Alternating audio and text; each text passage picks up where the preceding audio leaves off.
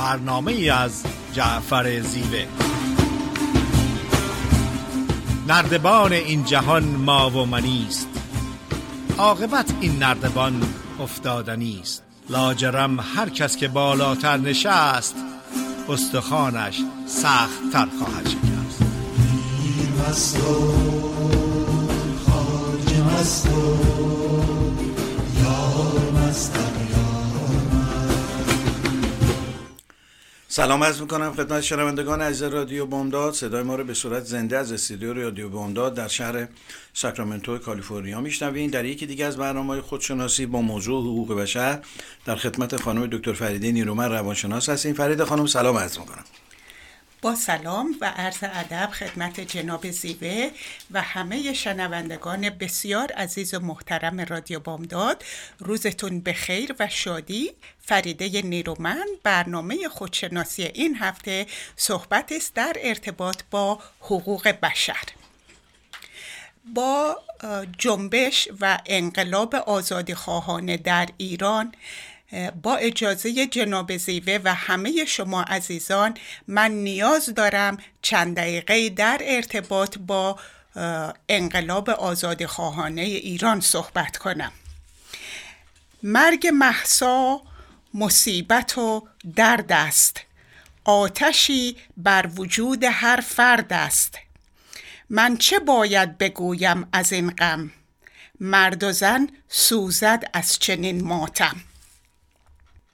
نهایت افتخار سعادت و خوشبختی هستش که تمام هموطنان آزادخواه و وطن پرست ایرانی در خارج از کشور در سر تا سر دنیا حمایت همبستگی پیوستگی خودشون رو با ملت قیور ایران ملت آزادیخواه ایران به حد احسن در روز شنبه نشان دادن. یکی از پدیده هایی که مورد توجه من قرار گرفت این بود که پدر و مادرها پدر بزرگ و مادر بزرگان عزیزی بودند که بچه ها و دخترهای پنج ساله، شش ساله، هشت ساله، ده ساله رو در این راهپیمایی و تظاهرات شرکت داده بودند. درود و صد درود به پدر و مادرها به پدر بزرگ و مادر بزرگ هایی که آگاه هستند که انسانیت حرمت آزادی تصاوی و برابری رو باید از سن بسیار کودکی آغاز کرد البته باید توجه داشته باشیم که صحبت کردن عمل کردن نشان دادن این پدیده ها به کودکان باید مطابق با سن و با زبانی باشه که مطابق سن اونها باشه. اونطوری که با یک کودک هشت ساله صحبت می‌کنیم خیلی فرق داره با اونطوری که به یک تینیجر 15 ساله 16 ساله صحبت می‌کنیم. موضوع دیگر رو که می‌خوام یادآور بشم اینکه انسانیت حرمت برابری آزادی تعلیم و تربیت هستش که از زمان کودکی باید شروع بشه. ولی توجه بفرمایید که این تعلیم و تربیت مخصوص دخترها نیستش. پسرهای عزیزمون به اندازه دخترها شایسته و سزاوار هستند که از این تعلیم و تربیت بهره مند بشن. و اما برنامه خودشناسی این هفته حقوق بشر. تاریخ حقوق بشر بسیار طولانی و با دیتیل هستش که متاسفانه در برنامه خودشناسی وقت و زمان اینکه از تاریخ حقوق بشر به طور دقیق و با جزئیات صحبت کنیم نیست. ولی من یک تاریخچه کوتاه رو خدمتتون میدم تا قبل از کوروش بزرگ یا سایرس د گریت پدیده به اسم حقوق بشر وجود نداشت. در سال 593 قبل از میلاد مسیح کوروش بزرگ زمانی که بابلان که قسمت جنوب غربی ایران و یک منطقه بسیار گسترده بود تسخیر می‌کنه اولین کاری رو که انجام میده برده ها رو آزاد می‌کنه و اعلام می‌کنه که تمام نژادها نه تنها مرد و زن بلکه تمام نژادها با هم برابر هستند و بعد از اون اعلام می‌کنه که تمام افراد آزادی و حق این رو دارن که دین و مذهب و عقایدشون رو خودشون انتخاب کنن. این میشه بنیان و اساس حقوق بشر که روی یک لوح گلی کندکاری میشه و از پرژیا یا ایران به هندوستان به یونان باستان و به روم میاد که از تمدنهای گذشته و تمدنهای بزرگ اون زمان بودن در روم لوح حقوق بشر رو به عنوان قانون طبیعت یا نچرال لا اعلام می‌کنن. من در برنامه های خودشناسی خیلی زیاد به قانون طبیعت اشاره می‌کنم.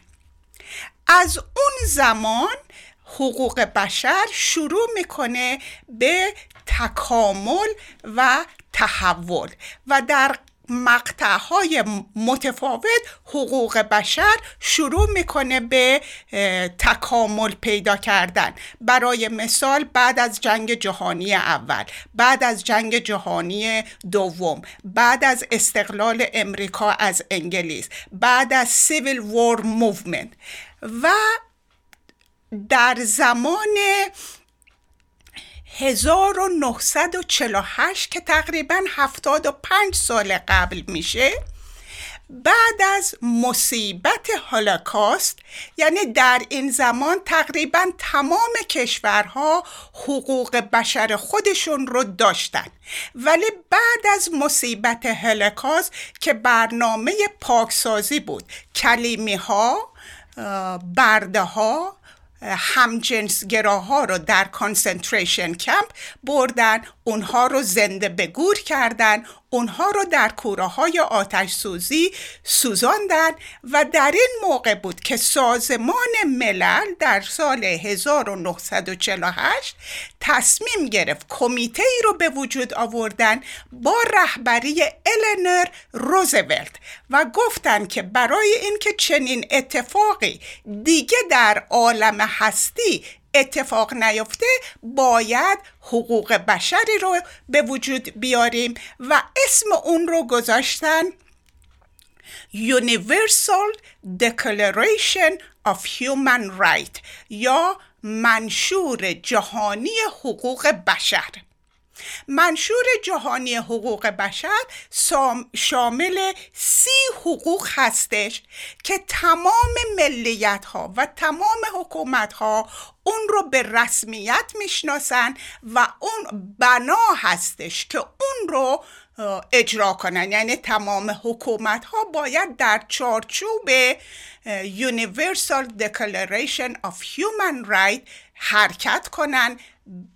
و وظائفشون رو در حق ملتشون در چارچوب این سه سی حق انجام بدن که البته در قسمت های بعد بیشتر راجع به این موضوع صحبت خواهم کرد. جناب زیوه بفرمایید. بله خیلی ممنون از توضیحی که فرمودین. موضوع ما موضوع حقوق بشر هستش امروز.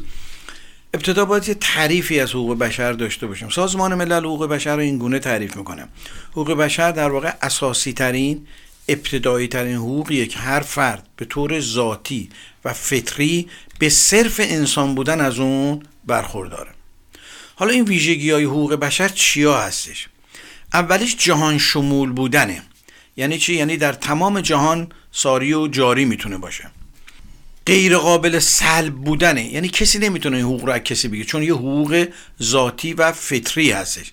تبعیض ناپذیره. هیچ فرقی بین رنگ و نژاد و زبان و اینا نداره.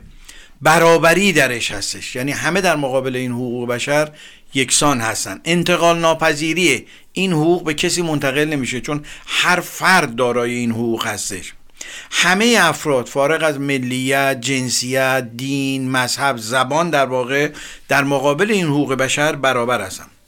اعلامیه حقوق بشر همینطور که فرید خانم هم اشاره کردن بعد از جنگ دوم جهانی در واقع توسط سازمان ملل تایید شد علتش این بود که جنگ اول جهانی که توسط در واقع ها کشتار زیادی کردن و اسم... کشورهای عثمانی تجزیه شدن و بعدم جنگ دوم جهانی هیتلر اومدش در واقع بعد از شکست. شکست در واقع هیتلر توسط متفقین سازمان ملل تشکیل شد و سازمان ملل اومد گفت برای اینکه جلوگیری کنیم از جنایت و کشتارهای بعدی بیایم یه منشوری بنویسیم یه چیزی بنویسیم که این در واقع حقوق بشر رو رعایت بکنه حتی در جنگ.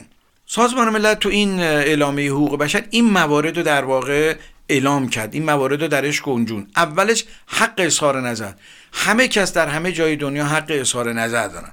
حق زندگی و امنیت. یعنی هر کسی در هر جای دنیا این جزء حقوق اولیش هست باید زندگی داشته باشه و امنیت داشته حق کار حق استراحت حق مرخصی اینا حقوق ذاتی هر فردی هستش. حق تحصیل حق داشتن خدمات درمانی حق داشتن ازدواج حق داشتن فرزند و مهمتر از همه حق داشتن غذا لباس و مسکن.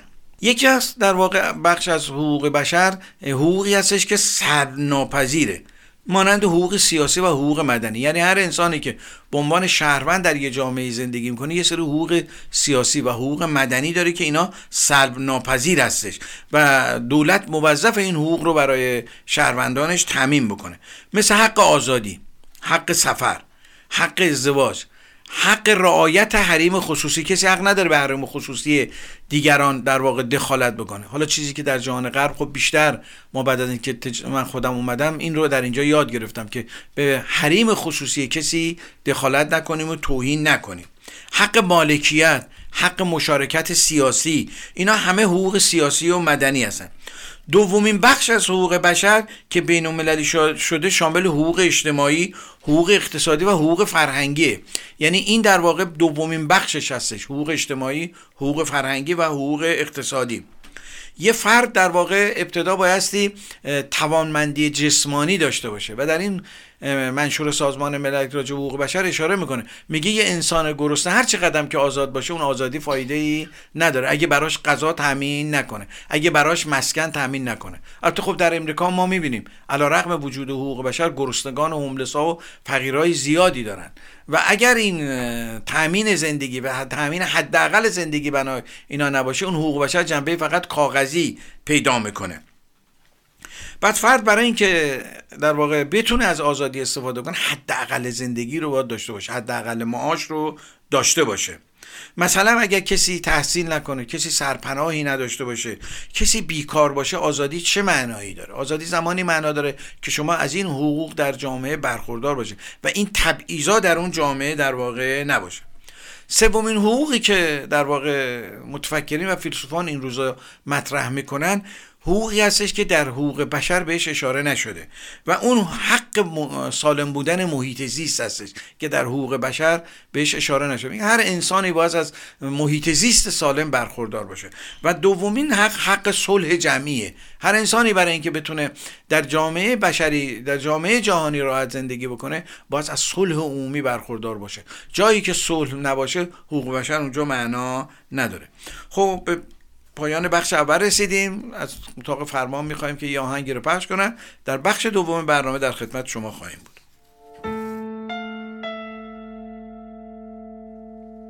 نفس تازه باید کشیدن خلایق. نفس در سهرگاه صلح و شقایق. که در جنگ خون و نفاق و تعصب نه معشوق بر جا بماند نه عاشق. نه معشوق بر جا بماند نه عاشق.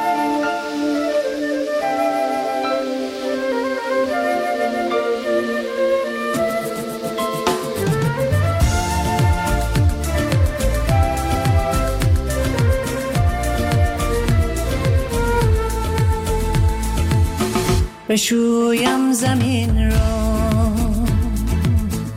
بشویم زمان را. بشویم به یک تک ابراز ما را که پاکی بیاید که پاکی بیاید که پاکی به انسان خاکی بیاید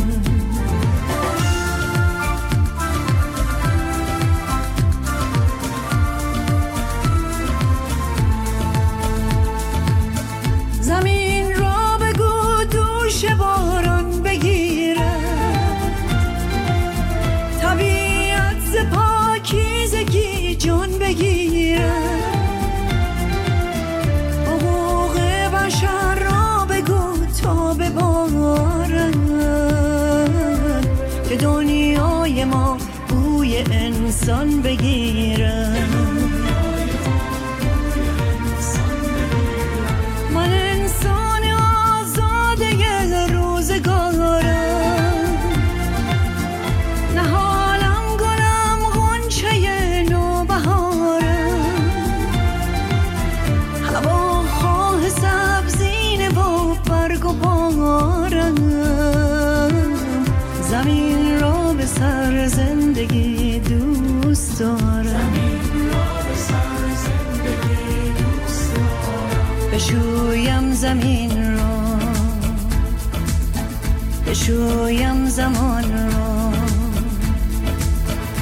شویم به یک تک ابر آسمان را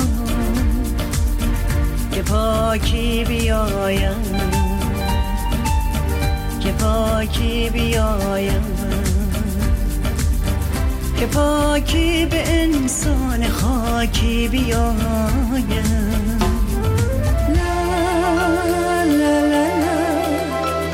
لا, لا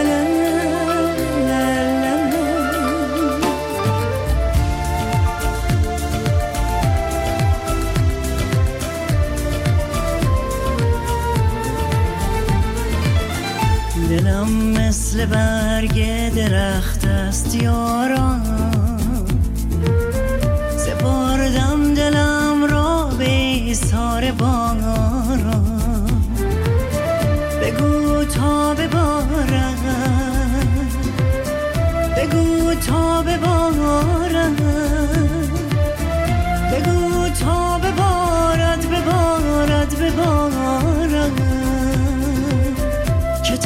ترسم ز خشکیدن جوی باران.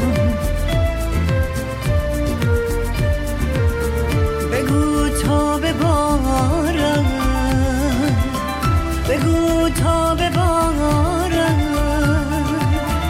بگو تا ببارد ببارد ببارد که ترسم ز خشکیدن جوی باران.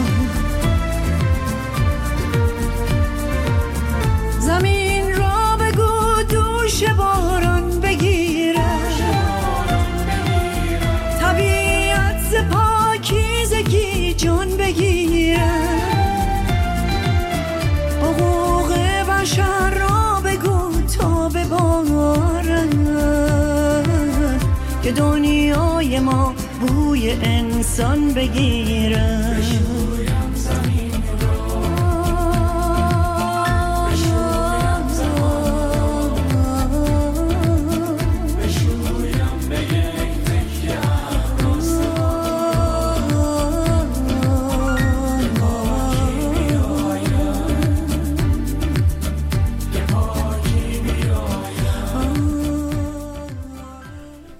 با سلام مجدد خدمت شنوندگان عزیز رادیو بامداد. صدای ما رو به صورت زنده از استودیوی رادیو بامداد میشنوین. موضوع خودشناسی امروز حقوق بشر هستش. در خدمت خانم دکتر فریده نیرومن روانشناس هستیم. فرید خانم بفرمایید با سلام مجدد خدمت همه عزیزان رادیو بامداد. صحبتم رو در ارتباط با حقوق بشر ادامه میدم. خواستم خدمتتون بگم که اگر علاقه دارید که حقوق بشر رو به طور دقیق و تاریخ حقوق بشر رو با تمام جزئیات آگاه بشین کورسی در دانشگاه هستش برای یک ترم که اختصاص داره به تعلیم و تربیت در ارتباط با حقوق بشر. کتاب های تاریخ از حقوق بشر و تاریخ حقوق بشر با دقت صحبت می‌کنن. ضمنا در اینترنت اگر که گوگل کنین The History of Human Rights اون را از اول که زمان کوروش بزرگ بوده تا سال 2011 خدمتتون ارائه میشه. آخرین تحولی که در حقوق بشر پیدا شد اگر که یادتون باشه در سال 2011 صحبت زیادی شد در ارتباط با شکنجه دادن و waterboarding زندانی های سیاسی در گوانتانامو بی و از اون زمان به بعد این قانون یا این حق به حقوق بشر اضافه شد که زندان زندانیان سیاسی باید از شکنجه و این هیومن تریتمنت آزاد باشند جناب زیوه خیلی دقیق صحبت کردن راجع به حقوق بشر. من هم به سهم خودم صحبت می کنم که حقوق بشر یعنی چی. حقوق بشر یک سری استاندارد هستش که تأیید شده و قبول شده هست برای حفظ حرمت هر انسانی. حرمت یا دیگنیتی یعنی طبق این قانون حقوق بشر تمام افراد بدون توجه به زن و مرد بودنشون بدون توجه به نژادشون بدون توجه به سنشون بدون توجه به تحصیلات و ثروت و حقوق و درآمد تمام افراد باید به طور حرمت انسانشون رعایت بشه دیگنیتی یا حرمت. برای مثال وقتی که یک فرد قاتل یک فرد دوز یک فرد جنایتکار رو ارست می‌کنن یا دستگیر می‌کنن حق این که به اون دست بزنن کتک بزنن فوش بدن بد اخلاقی کنن ندارن. چون هیچ کدوم از این حرکت ها حرمت انسانی رو رعایت نمی‌کنه. باید وقتی که دستبند رو به مجرم به اصطلاح مجرم زدن باید با نهایت احترام و به طور نوترال مرندا رایتش رو براش بخونن. یعنی اینکه شما تحت دستگیر شدن هستی. حق داری که به هیچ سوالی جواب ندی چون اگر صحبت کنی ممکنه اون رو بر علیه تو استفاده کنن. حق داری که بلافاصله با وکیل تماس بگیری. اگر وکیل نداری یکی رو که پابلیک دیفندر هست بهت اساین می‌کنن و حق داری که به فامیلت زنگ بزنی.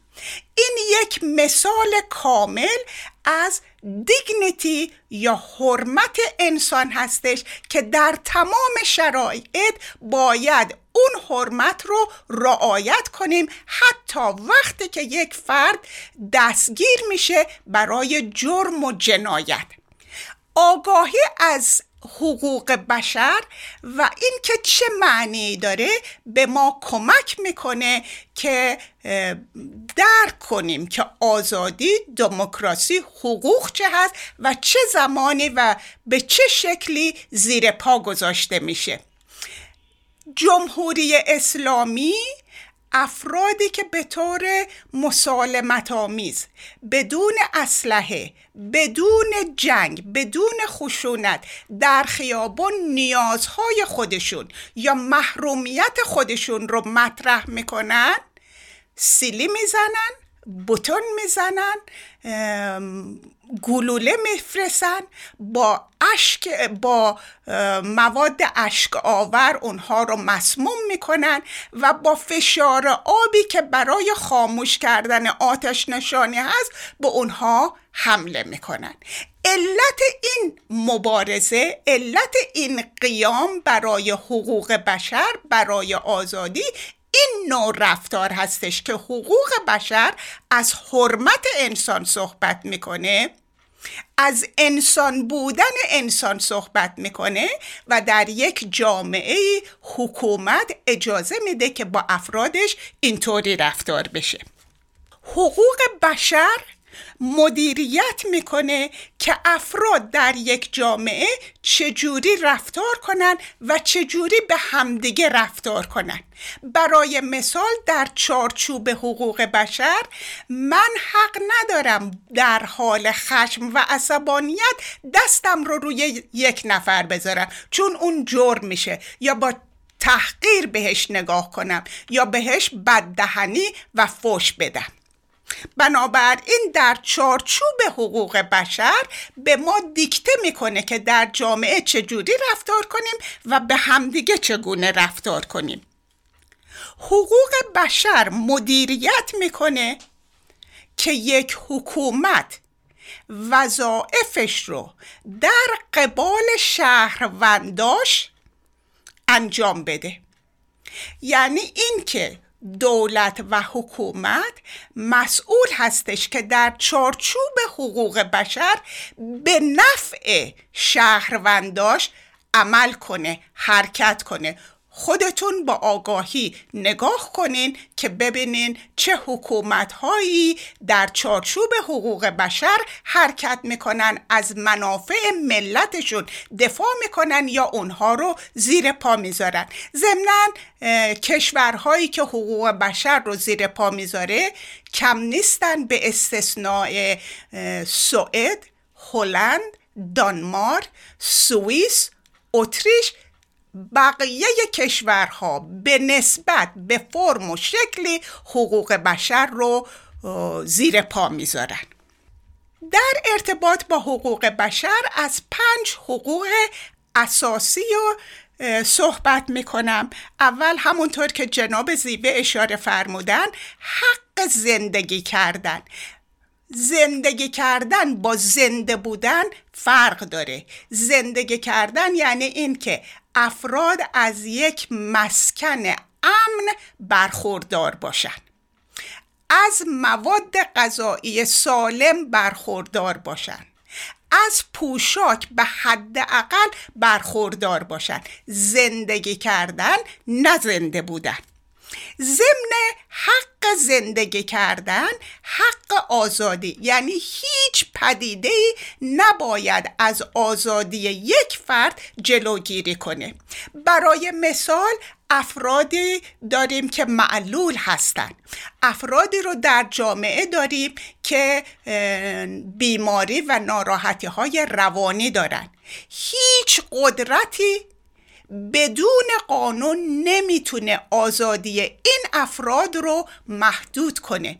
برای مثال یک فرد نمی‌تونه بدون خواست خود فردی که ناراحتی روانی داره اون رو بذاره در رزیدنشال تریتمنت باید با انتخاب خود فرد باشه و اگر فرد معلولیت و عدم تواناییش در حدی هست که فرد دیگری باید برای اون تصمیم بگیره این باید از طریق دادگاه تعیین بشه. نه اینکه خانواده می‌تونه خودش این کار رو انجام بده.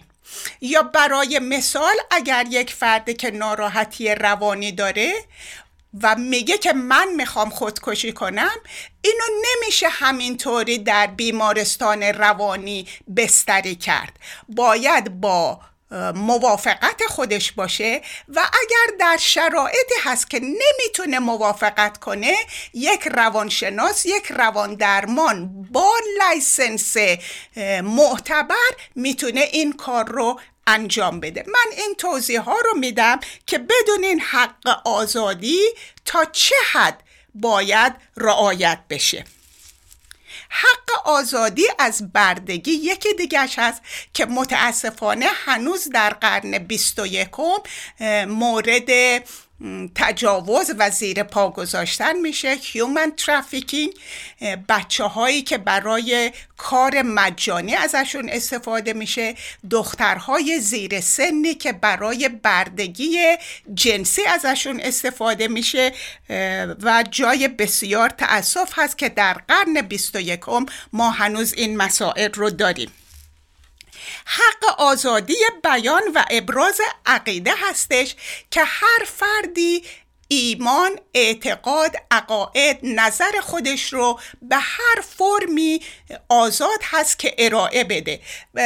یک نقاش ممکنه که پیغام های خودش نظر خودش احساس خودش رو در نقاشیش نشون بده که به طور خیلی زیادی در این یک ماه گذشته تجربه کردیم. یک موزیسین ممکنه که عقاید محرومیت ها عدم آزادی خاصهای آزادی رو در یک قطعه موسیقی نشون بده. در یک ماه گذشته این رو خیلی زیاد تجربه کردیم.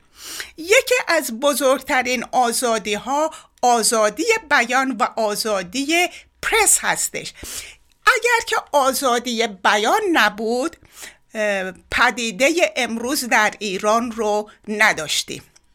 اگر آزادی پرس نبود اتفاقاتی که میفته جهانی نمی شدن. اگر آزادی بیان نبود ما از شکنجه هایی که زندانیان سیاسی می‌دیدن آگاه نمی شدیم و در نتیجه اقدامی برای توقف کردن اون نبود علاوه بر این پنج حقوق اساسی در سال 1946 سازمان جهانی سلامت یا World Health Organization World Health Organization سازمان جهانی سلامت در سال 1946 گفتش که حد اعلای سلامت برای هر شهروندی حق و حقوق و قانون هستش. و به همین دلیل اگر که یک نفر در امریکا مریض بشه مسافر توریست هست ایمرجنسی روم موظف هستش که نهایت توجه رو به اون فرد بده. با توجه فرا... با تشکر فراوان از توجهتون در قسمت سوم در خدمتتون خواهم بود. بله خیلی ممنون از توضیح کاملی که فرمودین. تو این بخش من می‌خوام فرق حقوق بشر و حقوق بشر دوستانه رو حقوق بشر دوستانه رو بگم. حقوق بشر و حقوق بشر دوستانه. هدف اساسی از حقوق بشر دوستانه بین المللی محافظت کردن انسان در مقابل در واقع بلیات هستش مثل سیل و زلزله. چون این حقوق بشر در واقع کمک می‌کنه به ما که در موقع جنگ در واقع یا در موقع مشکلاتی که پیش میاد این حقوق میاد از ما این حقوق بشر دوستانه میاد ما رو حمایت می‌کنه. عاملی که دولت ها بعد از جنگ دوم جهانی به سمت بین شدن حقوق بشر رفتن احساس نیاز برای صلح و امنیت بوده. چون احساس می‌کردن که وقتی جنگ بروز می‌کنه جامعه بشری به خطر میفته زندگی و حیات در این سیاره به خطر میفته لذا اومدن علاوه بر حقوق بشر حقوق بشر در واقع انسان دوستانه هم در میان آوردن. دولت ها به این نتیجه رسیده بودن که به دلیل نبود حقوق بشری که انسان به جنگ می‌پردازه. لذا اومدن یه منشوری رو نوشتن که حول اون منشور در واقع همه حرکت مثل یه چراغ راه در واقع بود. آدم وقتی می‌خواد حرکت کنه یه راهنما یه بلد راه باشه بهتر می‌تونه حرکت بکنه. در حال حاضر دو سطح حقوق بشر ما سطح جهانی داریم.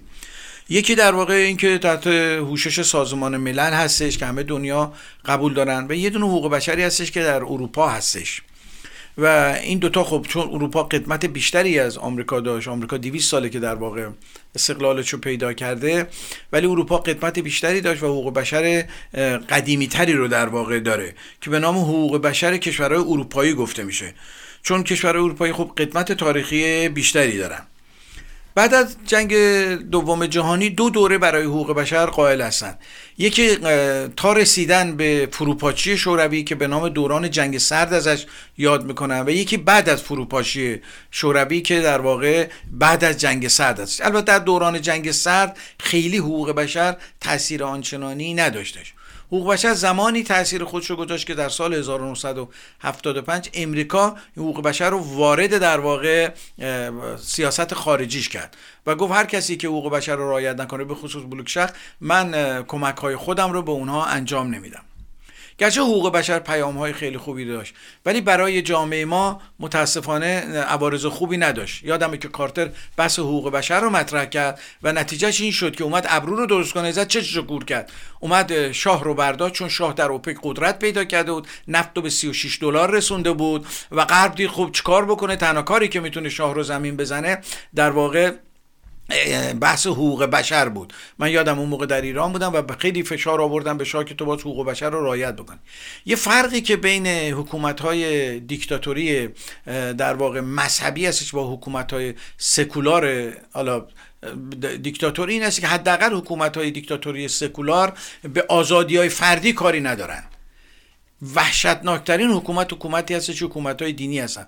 و غرب با اینکه تجربه اروپا رو داشت که 13 قرن زیر استبداد کلیسا بود اومد جامعه ما رو به گونه ای در واقع برنامه‌ریزی کرد و مردم رو به گونه ای جهت داد. حتی فرانسه من یادم طول نوفل لوشاتو آقای خمینی رو در واقع اونجا جا داد. تمام رسانه ها رو در اختیارش قرار داد و به نام حقوق بشر اون حقوق اولیه هم که در جامعه ایران بود از بین رفتش. این یکی از مذرات حقوق بشر امریکایی بود که بر جامعه ما در واقع آرز شد.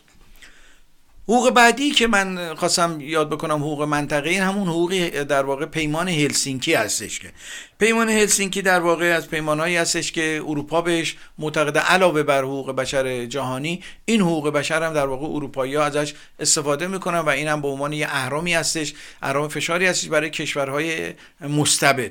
البته الزاما خیلی جاها مثل که کارکرد نداره. مثلا الان در برمه که نام جدید میانمار بوده قبلا. الان بزرگترین استبداد در اونجا هستش. خانم آن سوچی در واقع اونجا از طریق دموکراسی سر کار اومد. ارتش اومد اینو در واقع کله پاش کرد به قول ما کودتا کرد بر علیش و الان بزرگترین و وحشتناکترین استبداد در اونجا متو فرقش با استبداد دینی که در ایران دیگه اونجا به روسری کسی کاری نداره. به آستین کوتا کسی کاری نداره. به موسیقی کاری نداره.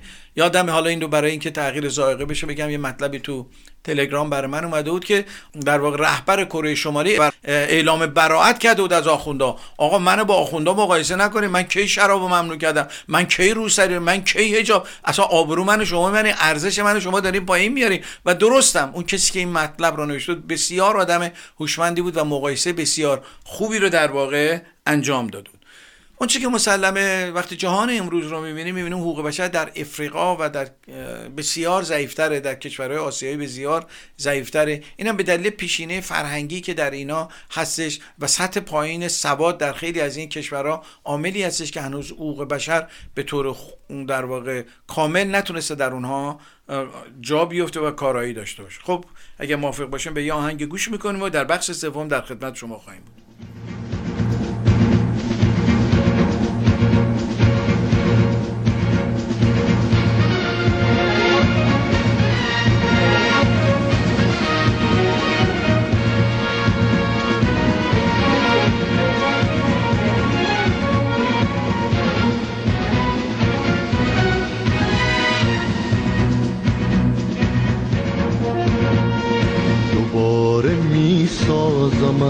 وطن چه با خشت جان خیش ستون به سقف تو می‌زنم. چه با استخوان خیش دوباره میبویم از تو گل. به میل نسل جوان تو. دوباره می‌شویم از تو خون. به سیل اشک روان خیش.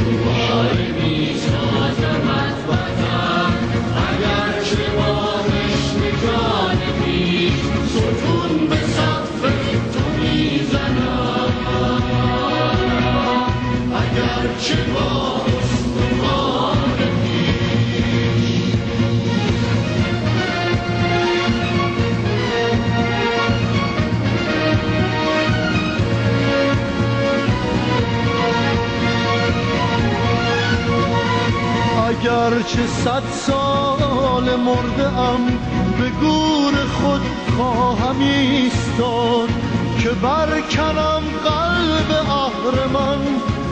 به نعره آنچنان خیش اگرچه پیرم ولی هنوز مجال تعلیم اگر بود جوانی آغاز می کنم کنار نوباوگان خیش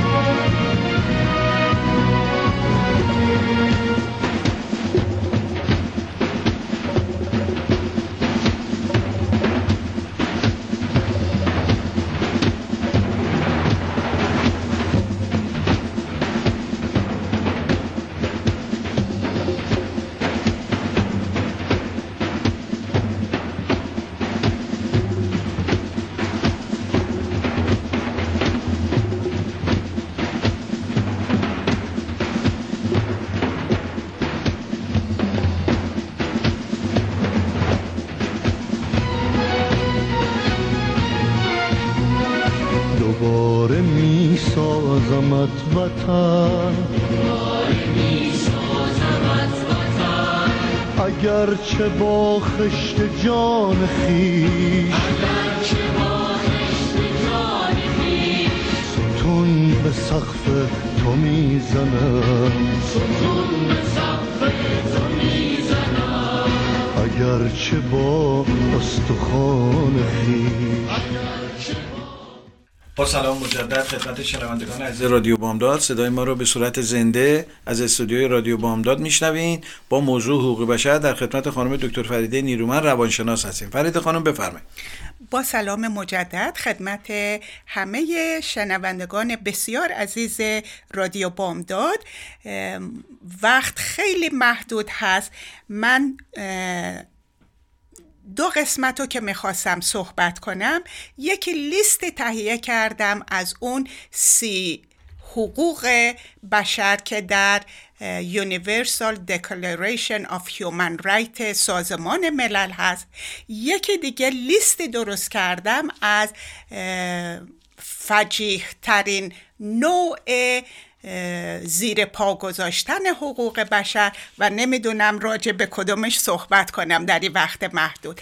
ولی در ارتباط با لیست حقوق بشر یکی از اونایی که خیلی مهم هست و باید آگاه باشیم این هستش که هر فردی در چارچوب حقوق بشر بیگناه هستش تا گناهکاریش ثابت بشه. متاسفانه در بعضی از ممالک و حکومت ها افراد اول گناهکار هستند و تا ثابت کنن بیگناهن جونشون رو از دست دادن. این موضوعی هست که باید در هر جا هستیم آگاه باشیم بیگناه هستیم تا گناهکاریمون ثابت بشه و در یک پروسه ای که حق داریم وکیل داشته باشیم و تمام جزئیات رعایت بشه. یه مقدار صحبت می‌کنم از اون حقوق بشری که به حد اعلا زیر پا گذاشته میشه. اول بردهداری بچه ها لورد ریزیستنس آرمی در یوگاندای شمالی. نورت یوگاندا بچه پسرهای هفت ساله هشت ساله نه ساله رو می‌برن و تمرین میدن که سرباز بشن برای Lord's Resistance Army در سال 2002 بیشتر از 20 هزار بچه تحت کنترل Lord's Resistance Army هستن. از حقوق بشر صحبت می‌کنیم. خیلی زیاد از حقوق بشر صحبت می‌کنیم. ولی آگاهی از اینکه چگونه حقوق بشر پایمال میشه می‌تونه به ما کمک کنه. دومین فرم زیر پا گذاشتن حقوق بشر استریلیزیشن کردن اجباری افراد معلول زیر سن هستند در امریکا در اروپا این رو خیلی شدید می‌بینیم و در استرالیا هنوز قانونی هستش که فرد معلول زیر سن رو استریلیزه کنن در افغانستان هر دفعه که یک دختر رو به دلایلی دستگیر می‌کنن با زور و با اجبار اون رو امتحان می‌کنن که ببینن هنوز باکره هست یا نه. چه تجاوزی چه زیر پا گذاشتن حقوق انسانی و حرمت انسانی بالاتر از این هستش که شما رو دستگیر کنن و مجبور کنن که تحت آزمایش قرار بگیری که هنوز باکره هستی یا نیستی. در یوگاندا قانون هستش علیه همجنسگرایی. همجنسگرایی جرم هست و گاهی وقت جرم اون تبعید ابدی هستش. زندان یا تبعید ابدی. بچه های کارگر در زمان انقلاب صنعتی. بچه ها در این دوره حدود 19 ساعت کار می‌کردن بدون حقوق یا حقوق خیلی کم. بردهداری در امریکا. هولوکاست زمان هیتلر جنگ جهانی دوم تمام کلیمی ها تمام همجنسگراها برده ها کمونیست ها رو نابود کردن. مادرن سکس ترافیکینگ حدود 27 میلیون نفر یا برای افراد زیر سن یا برای کار مجانی و بردهداری یا برای سکس مجانی تحت اسارت هستند جنایت های طالبان در افغانستان. جیم کرو قانون در امریکا یعنی تبعیض نژادی در امریکا با آزاد کردن اسیرها تمام نشد. بعد از اون هنوز سگرگیشن یا جدایی سیاه ها از سفید ها ادامه داشت که باید در پشت اتوبوس می نشستن از وادر فاونتنی که سفید پوستا استفاده می‌کردن استفاده نکنن و میلیون ها تجاوز دیگه که فرصت نیست از اونها صحبت کنیم. با تشکر فراوان از توجهتون. خیلی ممنون فرد خانم. با توضیح کاملی که فرمودیم بله در بخش حقوق بشر هستیم. من در این بخش می‌خوام نشانهای حقوق بشر در ادبیات و فرهنگ ایران زمین بگم. همینطور که فرید خانم هم اشاره کردن اولین منشور حقوق بشر توسط کوروش در سال 538 قبل از میلاد در واقع نوشته شد که روی لوح سنگی هستش و این لوح در موزهی در لندن نگهداری میشه و این در واقع اولین پیام حقوق بشر بودش. مورد بعد حقوق بشر در ادبیات فارسی هستش. من یک در ادبیات فارسی به حقوق انسان ها جلوگیری از تعصب و در واقع احترام به عقاید دیگران صحبت های زیادی شده. اولیش شیخ ابوالحسن خرقانی هستش که سر شاهرود در واقع در دامغان شاهرود دفن هستش و روی خاکش نوشتن هر کس به در, در این سرای آمد به او تعام دهید و از ایمانش مپرسید.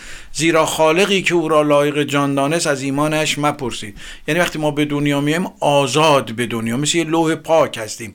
دین مذهب و ایدئولوژی در واقع بر روان ما و در ذهن ما نوشته میشه.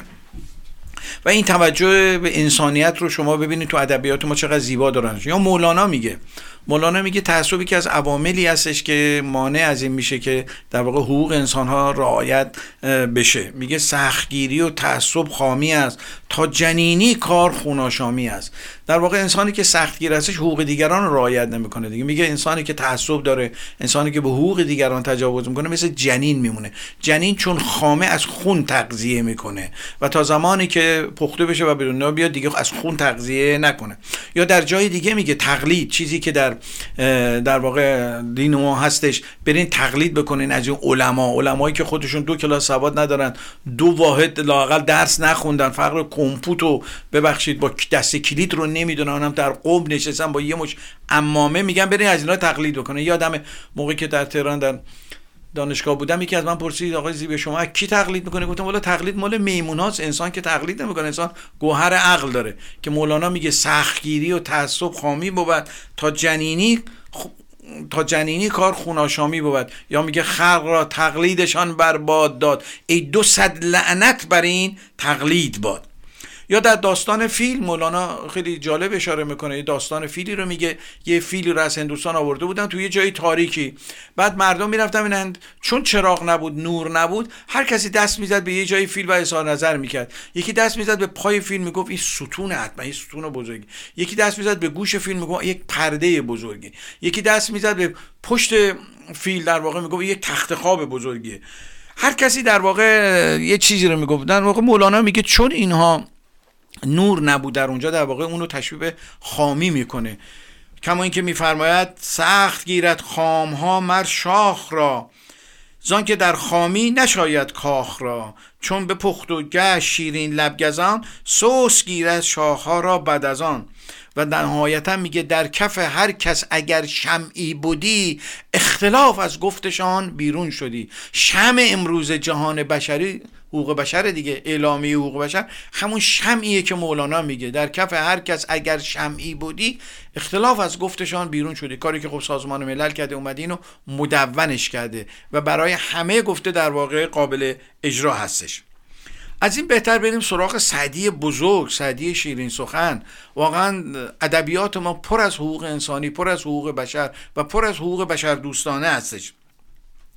سعدی میگه کم که میگن که این شعرشو بر سردر سازمان ملل نوشتن. من که بنی آدم اعضای یکدیگرن که در آفرینش یک گوهرن. چه عضوی به درد آورد روزگار دیگر عضوها را نماند قرار. تو که از مهنت دیگران بیغمی نشاید که نامد نهن آدمی. آیا حقوق بشر از این والاتر از این زیباتر در ادبیات فارسی؟ یا در جای دیگه میگه مقام آدمیت رو میگه؟ میگه تن آدمی شریف است به جان آدمیت. نه که این لباس زیباست نشان آدمیت. اگر آدمی به چشم است و دهان و گوش و بینی چه میان نقش دیوار و میان آدمیت؟ اگر این درند خویی ز طبیعتت بمیرد همه عمر زنده باشی به روان آدمیت. ببینین چقدر زیبا. در واقع حقوق بشر اومده که اون درنده خویی انسان رو کنترل بکنه دیگه. انسان وقتی به سمت خوی غریزی و خوی حیوانیش میره و این خوب با اون در واقع عوالم متعالی وجودش کنترل نمیشه در واقع به سمت جنگ و کشتار میره. و حقوق بشر در واقع این کار رو داره می‌کنه. مورد بعدی فردوسی بزرگ هستش. فردوسی رایت حقوق انسانی رو در شاهنامه بسیار بهش اشاره کرده. عدالت و دادگری دو واژه‌ای هستن که فردوسی در اشعارش خیلی ازش استفاده می‌کنه. در واقع فردوسی میگه عدل و داد از آرمانهای بشری هستش و در اشعار بسیار زیادی در واقع به این اشاره می‌کنه عدل و دادگری و پادشاهان رو نصیحت می‌کنه که سعی کنین حقوق مردم رو در واقع رعایت بکنه. کما اینکه میگه این حقوق در سرشت انسان نهاده شده و خداوند از انسان انتظار داره که این چیزی که در سرشت انسان نهاده شده رعایت بکنه چیزی که حقوق بشر داره میگه دیگه. حقوق بشر میگه حقوق بشر ذات و سرشت انسانه و این از کسی نمی‌توانه گرفت. کما اینکه میفرماید خداوند کیوان و گردان سپر ز بنده نخواهد به جز داد و مر بدان ای گرفتار بند و غرور که این است سرای رسم دروش. اگر دادگر باشی و پاک دین ز هر کس نیابی جز از آفرین. ابعاد اجتماعی رعایت حقوق بشر در اشعار فردوسی کاملا هستش که به صورت آزادی و بشردوستی خودش رو نشون میده. برخوردار بودن از یک زندگی شاد. و ابعاد فرهنگی شامل داد و دانش و خرد هست شما ببینید این ستا واژه داد و دانش و خرد در اشعار و ادبیات فردوسی به وضوح نمایان هستش و حقوق بشر هم همین رو داره بهش اشاره می‌کنه. از رنج دیگران کاستن یکی از چیزهایی هستش که در واقع فردوسی بهش اشاره می‌کنه. میگه بکوشید تا رنج ها کم کنید. دل غمگینان شاد و بیغم کنید. که گیتی فراوان نماند به کس. بیازاری و داد جویید و بس. بیازاری یعنی رعایت حقوق بشر. به حقوق دیگران تجاوز نکردن. فردوسی اعتقاد داشتش که حقوق بشر در اندیشه انسان ابتدا به وجود میادش. اگر انسان در اندیشش اندیشه پاکی نداشته باشه به سمت خشونت میره و این برخلاف حقوق بشر. او اعتقاد داره باز اندیشه رو پاک کرد فکر رو پاک کرد سپس این رو در بیرون در واقع نمود داشت. اون میگه که جور و ظلم و ستم ابتدا در اندیشه انسان به وجود میاد و بعد نمود بیرونی پیدا می‌کنه. فردوسی بر این بود که کسانی که در واقع حقوق بشر رو یا حقوق انسانی رو رعایت نمی‌کنن نهایتا سرانجام بدی رو خواهند داشت. کما اینکه میفرماید هر آن کس که اندیشه بد کند به فرجام بد با تن خود خو کند. بیا بیایی باید کشیدن گمان از بدی ره ایزدی باید و بخردی. زمین بکسلت فر ایزدی گرایم به کجی و راه بدی. خب خیلی ممنون از حوصله کردیم به برنامه ما گوش دادین. شما رو تا هفته آینده به خدای بزرگ میسپاریم. شاد و سلامت باشید. با سپاس فراوان از توجه و وقتتون هفته شاد و آرومی رو براتون آرزو می‌کنم. تا هفته آینده خدا نگهدار.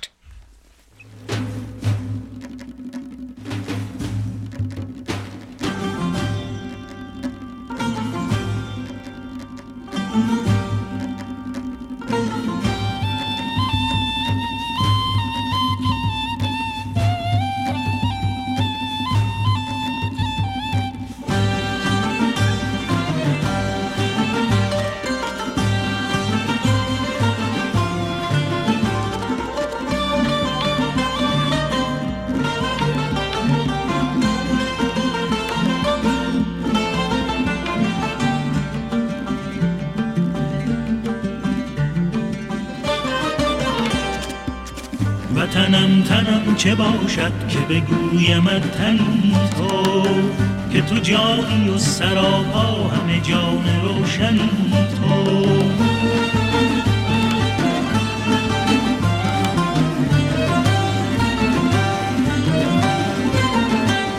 وطنم تو بوی باران به شب ستاره باران که خوشی و خوشترینی به مذاق می گساران وطنم وطنم وطنم ایران. همه جانی به تنم وطنم ایران.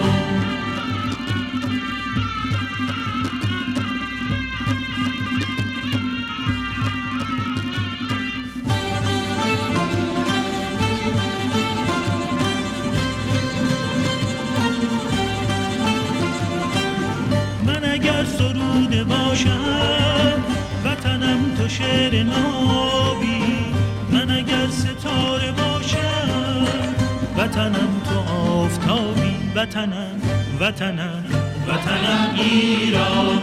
همه جانی به تنم وطنم ایران.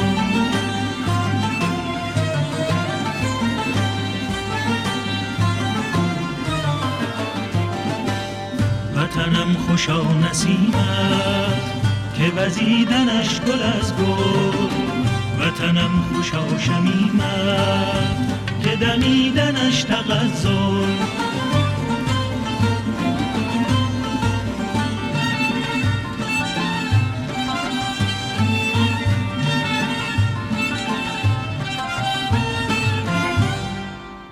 وطنم که شعر حافظ شده وصله تن تو که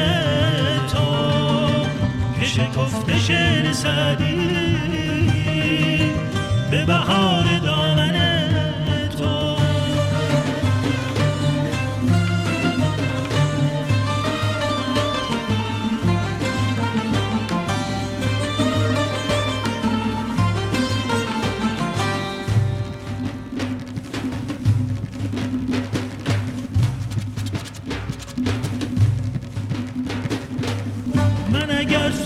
سروده باشم وطنم تو شعر نابی. من اگر ستاره باشم وطنم تو آفتابی. وطنم وطنم وطنم ایران. همه جایی بتنم وطنم ایران.